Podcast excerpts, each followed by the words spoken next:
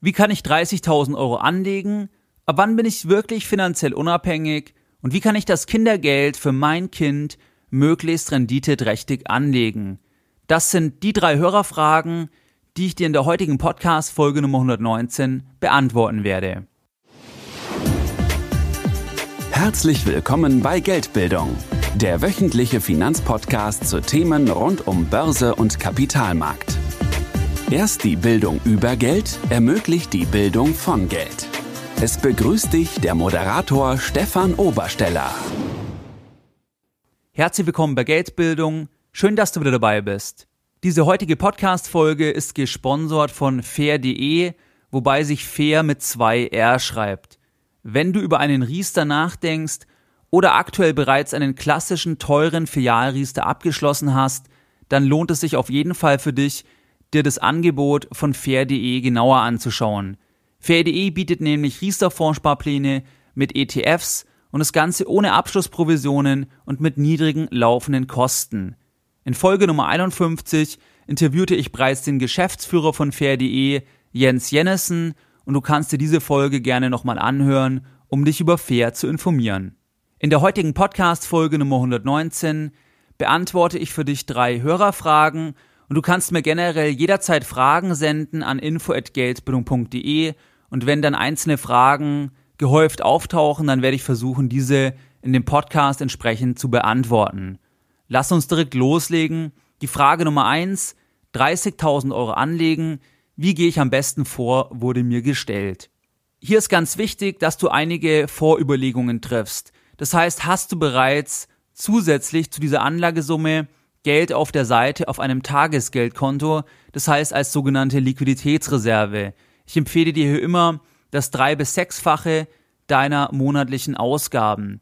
Das heißt, wenn du monatlich 2000 Euro ausgibst, dann empfehle ich dir auf einem Tagesgeldkonto 6.000 bis 12.000 Euro vorzuhalten, damit du unerwartete Ausgaben jederzeit und ohne Probleme bezahlen kannst. Das heißt, wenn du das noch nicht gemacht hast oder nicht in ausreichender Höhe, dann würde ich immer erst das entsprechend von der ursprünglich angedachten Anlagesumme abziehen. Zweite Frage, die du dir stellen solltest in diesem Zusammenhang, was möchtest du mit dem Anlagebetrag machen, mit dem Geld? Brauchst du es für etwas Spezielles in zwei Jahren, in drei Jahren? Das heißt, möchtest du dir ein neues Auto kaufen? Hast du eine Hochzeit, die Ausbildung der Kinder? Fällt dort mehr Geld an? Oder benötigst du das Geld als Eigenkapital für eine Immobilienfinanzierung in wenigen Jahren? Oder möchtest du eine Weltreise machen?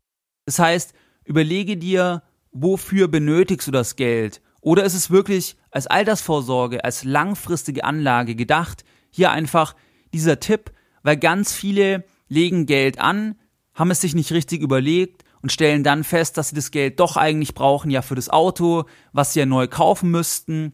Und das könnte man sich häufig, nicht immer, im Vorfeld einfach überlegen und dann kann man auch Anlagen auswählen, die einfach entsprechend passen. Die dritte Frage ist, wie risikoaffin bist du? Das heißt, was ist deine Risikotragfähigkeit? Würde der Banker sagen, wir können auch umgangssprachlich sagen, was wäre, wenn 50 Prozent der Anlagesumme weg wäre? Was wäre, wenn du heute 30.000 Euro anlegst und du siehst in einem oder zwei Jahren nur noch 15.000 Euro und du weißt nicht garantiert, ob die 30.000 Euro wieder kommen. Das heißt, wäre das katastrophal, weil du das Geld zum Beispiel benötigst in zwei Jahren? Oder würdest du sagen, das ist nicht ganz so schlimm, weil du das Geld auf 15, auf 20 Jahre anlegen möchtest? Das heißt, stelle dir hier einfach diese Frage. Und wenn du die Frage damit beantwortest, dass du einen 50% Kursrückgang aushalten würdest, ohne in größere Probleme zu geraten, dann ist auch die Anlageklasse der Aktien für dich geeignet. Vorher nicht, weil Aktien eben sehr, sehr stark schwanken.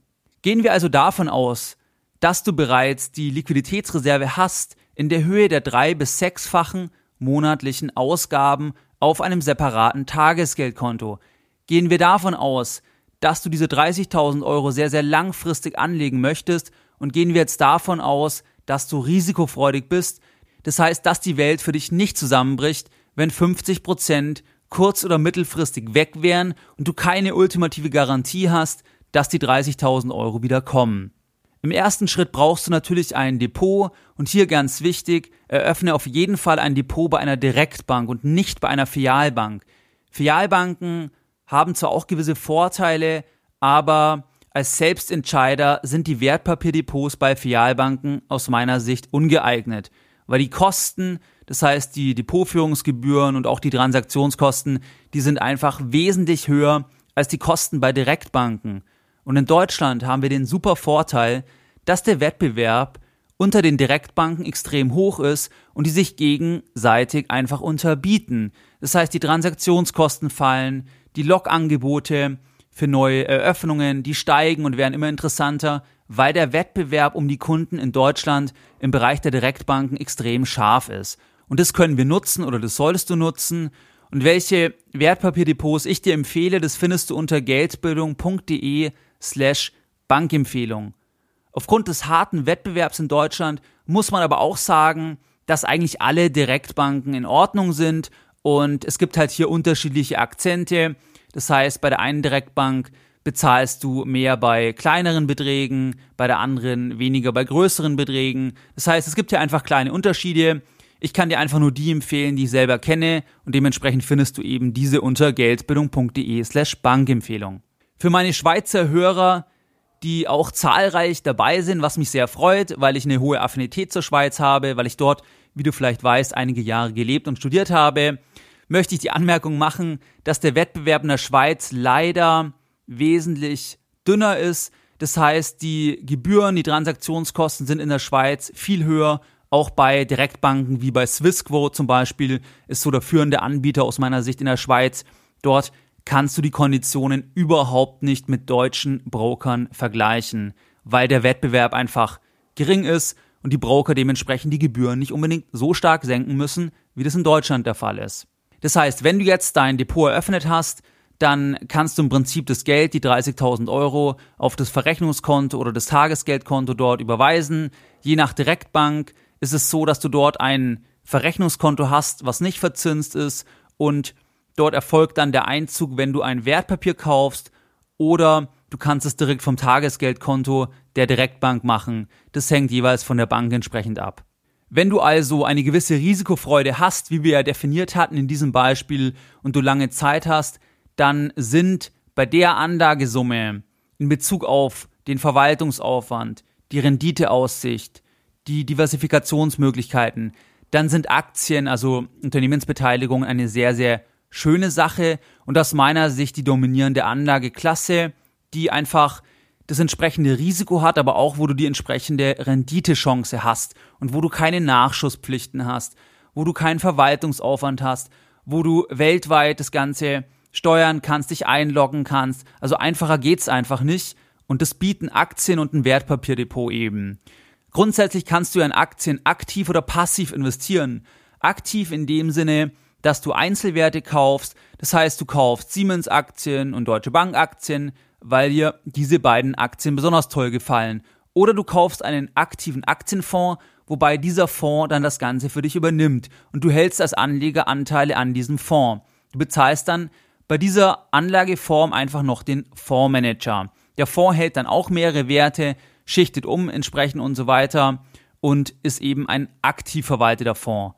Oder du investierst passiv, das heißt, du investierst in ein gesamtes Marktsegment, in einen gesamten Index. Zum Beispiel, du kaufst den größten deutschen Markt, den deutschen Aktienindex oder den Schweizer Markt, den Swiss Market Index, den SMI. Hier partizipierst du dann einfach eins zu eins, gegebenenfalls mit kleiner Abweichung wegen Kosten oder Tracking Error von der Werteentwicklung des jeweiligen Index, wobei die Werteentwicklung des Index ja von der Zusammensetzung, der Gewichtung und der Entwicklung der einzelnen Werte abhängen, die sich in dem Index befinden.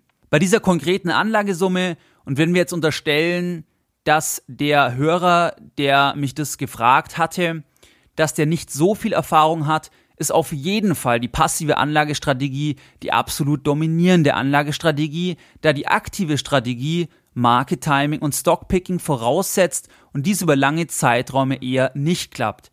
Das heißt, wenn du nicht gerade Freude hast, Aktien zu analysieren und Lust hast, zu spekulieren und auf einzelne Werte zu setzen, dann ist bei dieser Anlagesumme ist am einfachsten, wenn du passiv investierst.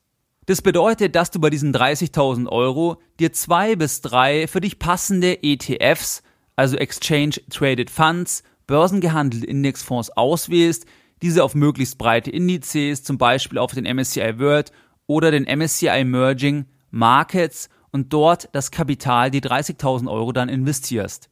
Eine denkbare Möglichkeit wäre, dass du zum Beispiel 10.000, 10.000, 10.000 in drei Indizes und drei ETFs deiner Wahl, also breite Indizes, jeweils auswählst und dort dir passende ETFs aussuchst.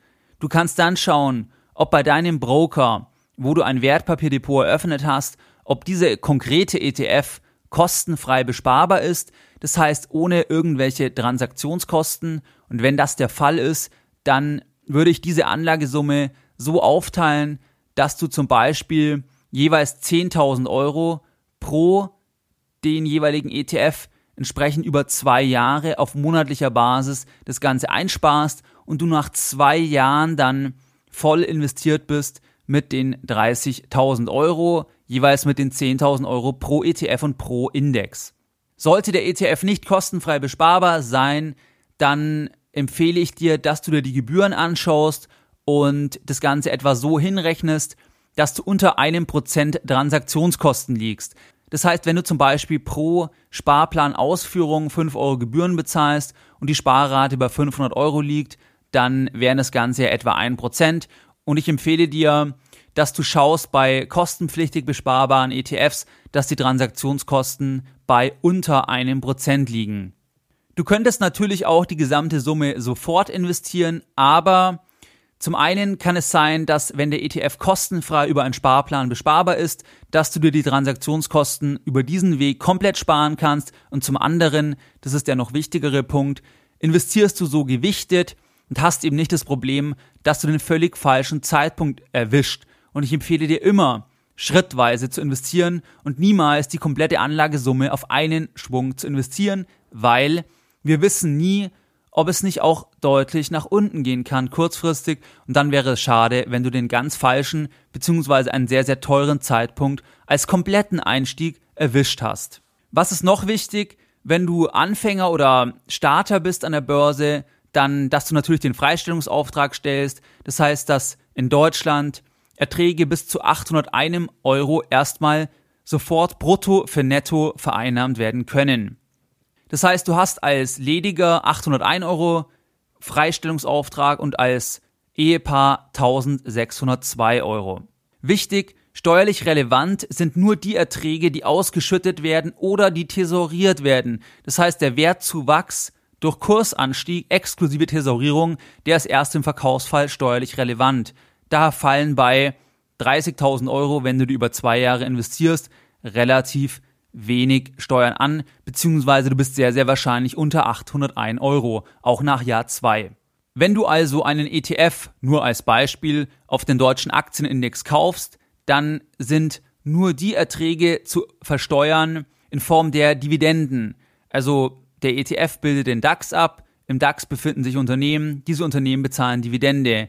Dir steht jetzt als ETF-Inhaber entsprechend Anteile, diese Dividende gemäß deinem Anteil zu und diese musst du versteuern, egal ob es sich um einen ausschüttenden oder um einen thesaurierenden ETF handelt, also um einen ETF, der die Dividenden wieder anlegt und deinen Anteilswert erhöht. Du musst in jedem Fall die Erträge versteuern. Was du nicht versteuern musst, ist der Kursanstieg des ETFs, der sich alleinig aus der Verbesserung oder Erhöhung der Börsenbewertung ergibt. Das heißt, wenn der DAX einfach von 10.000 auf 20.000 Punkte steigt und das wären rein, das wäre jetzt rein der Anstieg wegen einem Zuwachs des Unternehmenswertes ohne Berücksichtigung der Dividenden, dann müsstest du das nicht versteuern. Versteuern musst du eben nur die Dividenden.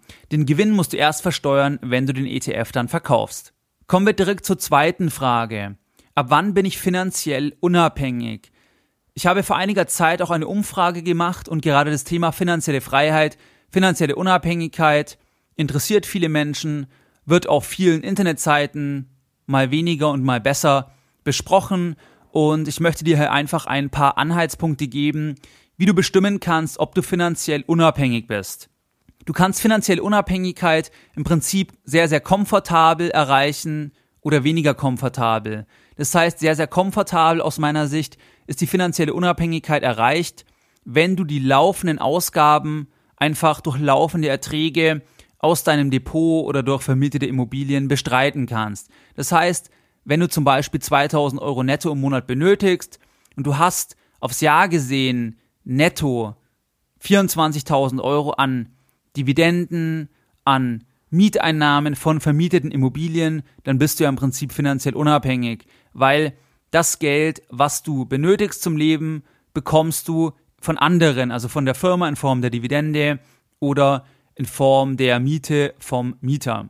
Wenn du das Ganze dann konservativ betrachtest, das heißt noch Abschläge entsprechend machst, weil die Dividenden könnten ja gekürzt werden und auch es könnte ein Mieter ausfallen und du immer noch dann auf deinen Wert kommst, den du benötigst, dann bist du komplett finanziell unabhängig. Jetzt als Beispiel sagen wir, du benötigst 2000 Euro netto pro Monat, das sind ja 24.000 Euro netto pro Jahr, dann kannst du das Ganze durch zum Beispiel eine Rendite nach Steuer, nach Kosten und so weiter von 3% teilen und dann hast du eigentlich den Vermögenswert, den du benötigst. Das heißt, 24.000 Euro geteilt durch 0,03 ergibt 800.000 Euro. Und das ist meine Größenordnung, wo du in etwa plus minus diese 24.000 erzielen kannst.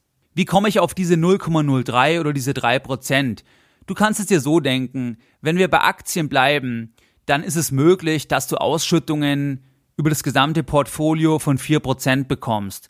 Das heißt, auch wenn die Dividenden fallen, dann ist es möglich, dass du einfach nachhaltig 4% Ausschüttungen erhältst, wenn du nicht zum komplett falschen Zeitpunkt in komplett merkwürdige Einzelwerte oder Indizes investiert hast.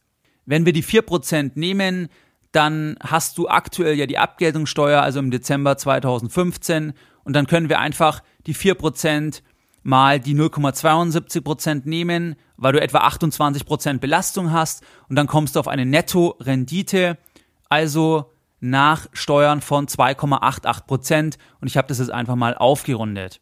Der große Vorteil ist jetzt bei dieser Überlegung rein über die Dividende oder über Ausschüttungen von Wertpapieren, die du im Depot hast, dass du außer Steuern keinerlei Verwaltungskosten hast, wie du es zum Beispiel bei Immobilien hast oder Nachschusskosten oder Nachschusspflichten oder was auch immer. Das heißt, wenn du die 800.000 Euro zu einem sinnvollen Zeitpunkt schrittweise investieren würdest und dann eben diese Dividende einstreichen würdest, dann hättest du diese 2000 Euro plus minus netto pro Monat. Oder das wäre einfach ein, eine Größe, nach der du dann finanziell unabhängig bist. Das ist quasi die sichere Variante. Die unsichere Variante, gerade im Alter, absolut legitim und auch gut möglich aus meiner Sicht, ist, dass man auch mit Kapitalverzehr rechnet. Das heißt, dass du neben den Ausschüttungen einfach auch rechnest, dass du das Kapital ja aufbrauchen kannst. Weil bei dieser Überlegung tastest du ja deine Positionen nicht an. Das heißt, du verkaufst keine Aktien oder ETFs oder ETF-Anteile, sondern du verlebst nur die Dividende. Du könntest jetzt ja aber auch zum Beispiel sagen, dass du, wenn du die 65 Jahre erreicht hast, dass du dann auch x Euro von deinem Depot wegnimmst. Und dann benötigst du natürlich deutlich weniger. Wie viel, das hängt von zu vielen Faktoren ab, weil das natürlich davon abhängt, wie viel du letztlich pro Jahr rausnimmst und welche Rendite dann das verbleibende Vermögen erzielt und so weiter. Das heißt, um finanziell unabhängig zu werden, sind die Cashflows wichtig, weil du brauchst ja Geld, egal ob das jetzt monatlich erfolgt, quartalsweise oder jährlich und du teilst dir das Geld ein, womit du dann deinen Lebensunterhalt bezahlst. Nur dann bist du ja finanziell unabhängig.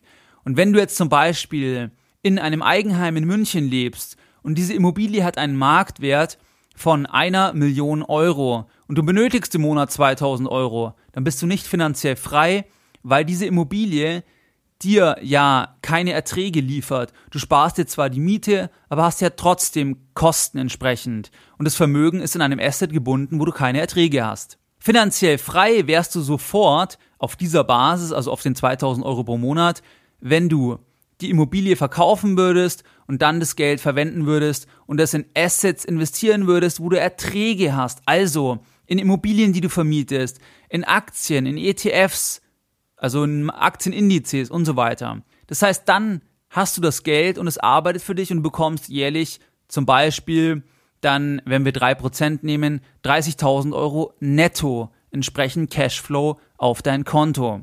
Wenn du also zum Beispiel ein Eigenheim hast, dann hast du ja auch ein Asset, wenn es in einer guten Lage ist, in einer guten Stadt, dass du irgendwann verkaufen kannst, wenn die Kinder zum Beispiel aus dem Haus sind und dann das Geld aus dem Hausverkauf einfach hernimmst, um es in Cashflow produzierende Assets zu investieren, wie zum Beispiel vermietete Immobilien oder Aktien.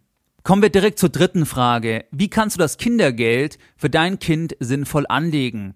Diese Frage wird mir öfters gestellt und ich weiß es auch von Finanzcoaching-Kunden, dass das einfach ein Bedürfnis ist, dass man, wenn man die Möglichkeit hat, entsprechend bereits Geld für das eigene Kind anzulegen. Und Geldgeschenke sind ja auch gerade aus dem Umfeld für das eigene Kind sehr, sehr beliebt und jeder kennt vielleicht das Sparbuch noch, was die eigene Mutter oder die Oma entsprechend angelegt hat und hier Geld einzahlt für das Enkelkind. Und hier möchte ich dir einfach eine bessere Möglichkeit nennen, oder darauf hinweisen, dass eben diese Sparbuchanlagen oder Banksparverträge oder Ausbildungsversicherungen, dass diese Anlageform aus meiner Sicht in dem Sinne, wenn du für dein Kind vorsorgen willst, die falsche Anlageform sind oder dass es halt bessere Anlageformen gibt.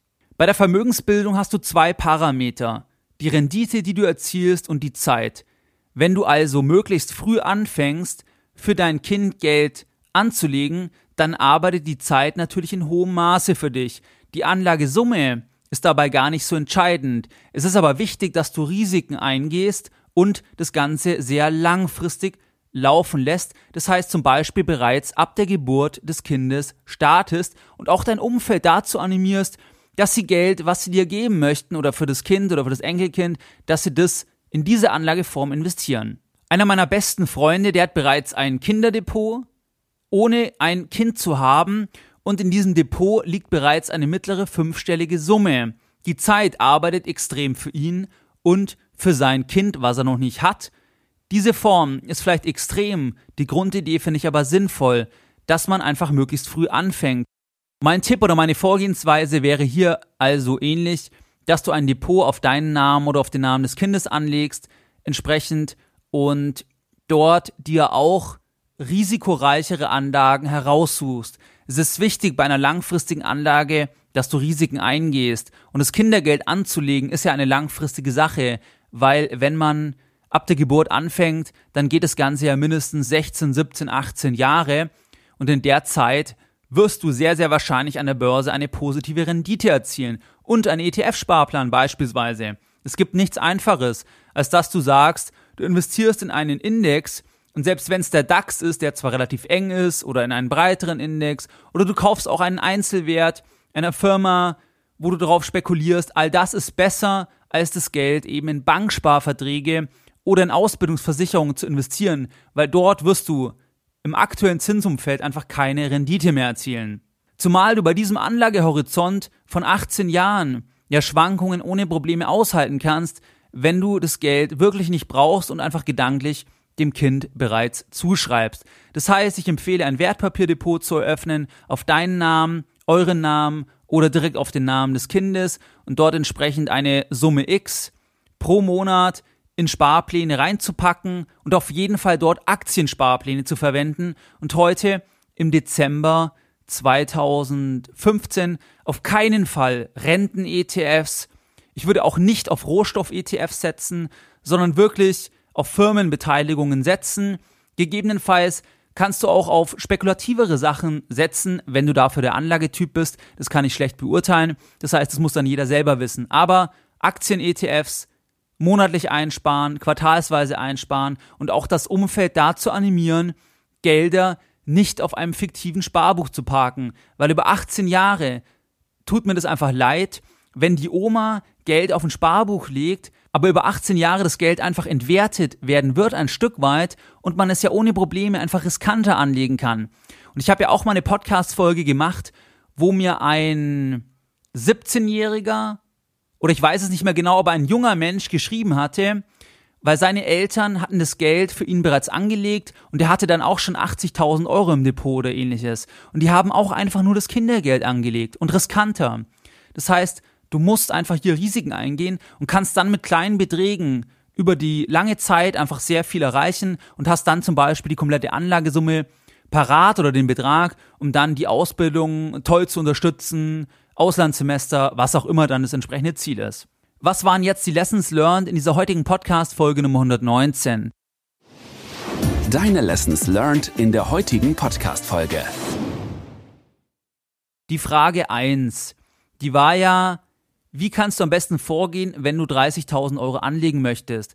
Hier war ja die Vorgehensweise, stell dir erst die drei Fragen, hast du bereits Liquiditätsreserve, brauchst du das Geld für etwas Spezielles? Und wie risikoaffin bist du?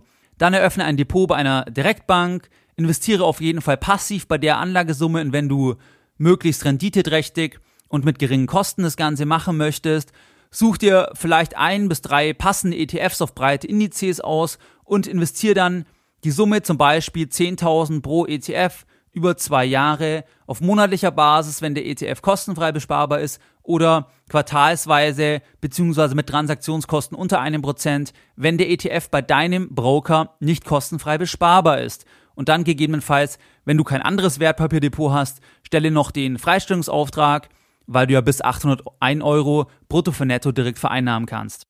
Die zweite Frage war, ab wann bin ich finanziell unabhängig? Hier kannst du einfach mal überschlagen, indem du deine Ausgaben nimmst, mal 12 und dann zum Beispiel durch 0,03 teilst, wobei du kannst auch 0,04, 0,02 nehmen. Das ist lediglich eine Größenordnung, die aus meiner Sicht realistisch ist. Das wäre die absolute finanzielle Unabhängigkeit und weniger finanziell unabhängig bist du dann, wenn du auch mit Kapitalverzehr rechnest. Das heißt, wenn du sagst, du nimmst die Erträge und etwas von deinem Geld weg und kannst dann zum Beispiel so lange leben, dass du 120 werden kannst, dann bist du im Prinzip auch finanziell unabhängig, aber nicht ganz so unabhängig, wie wenn dir die Erträge alleine bereits reichen würden. Für finanzielle Unabhängigkeit sind die Cashflows absolut entscheidend. Das heißt, du brauchst ja Geld, was monatlich, quartalsweise, jährlich reinkommt und du dir dann einteilst, um deine laufenden Kosten zu bezahlen. Das heißt, der Cashflow aus Aktien oder vermieteten Immobilien das ist eigentlich das, was dich dann finanziell unabhängig macht und nicht unbedingt das Eigenheim, wobei man das auch machen kann, weil vielleicht ist das Ziel ja auch gar nicht von, jemand, von jedem finanziell unabhängig zu werden. Aber wenn du ein Eigenheim hast, dann sparst du dir zwar die Miete, aber du hast eben keinen Cashflow, der durch das Geld generiert wird, weil das Geld quasi brach liegt in diesem Eigenheim. Wobei auch hier hast du die Grundüberlegung, dass du das Eigenheim, wenn es in einer guten Lage ist, ja auch im Alter zum Beispiel, wenn die Kinder ausgezogen sind, verkaufen kannst und dann das Geld in Cashflow produzierende Assets investierst und dann unabhängig bist. Was war die dritte Frage? Kindergeld sinnvoll anlegen. Das heißt, lege Kindergeld, ist meine Empfehlung oder meine persönliche Meinung, riskanter an in Aktien, Aktienindizes und animiere auch das Umfeld, Mutter, Großeltern und so weiter, dieses Geld nicht auf ein Sparbuch zu tun oder auf einen Banksparvertrag oder in eine Ausbildungsversicherung zu investieren, weil im Niedrigzinsumfeld musst du Risiken eingehen und nur dann kannst du auch die Zeit wirklich schön für dich nutzen. Und das beste Beispiel, das werde ich dir auch verlinken, ist eben diese eine Zuschrift, die ich erhalten hatte vor Monaten schon, wo jemand bereits 80.000 Euro in jungen Jahren im eigenen Depot hatte. Wie du es gewohnt bist, möchte ich auch die heutige Podcast-Folge wieder mit einem Zitat beenden. Und hier ist Anmerkung, Bullenmärkte sind steigende Märkte. Und das Zitat ist von Tobias Levkovich. Bullenmärkte lassen jedermann clever aussehen. Mehr Informationen zu Themen rund um Börse und Kapitalmarkt findest du unter www.geldbildung.de. Und immer daran denken, Bildung hat die beste Rendite.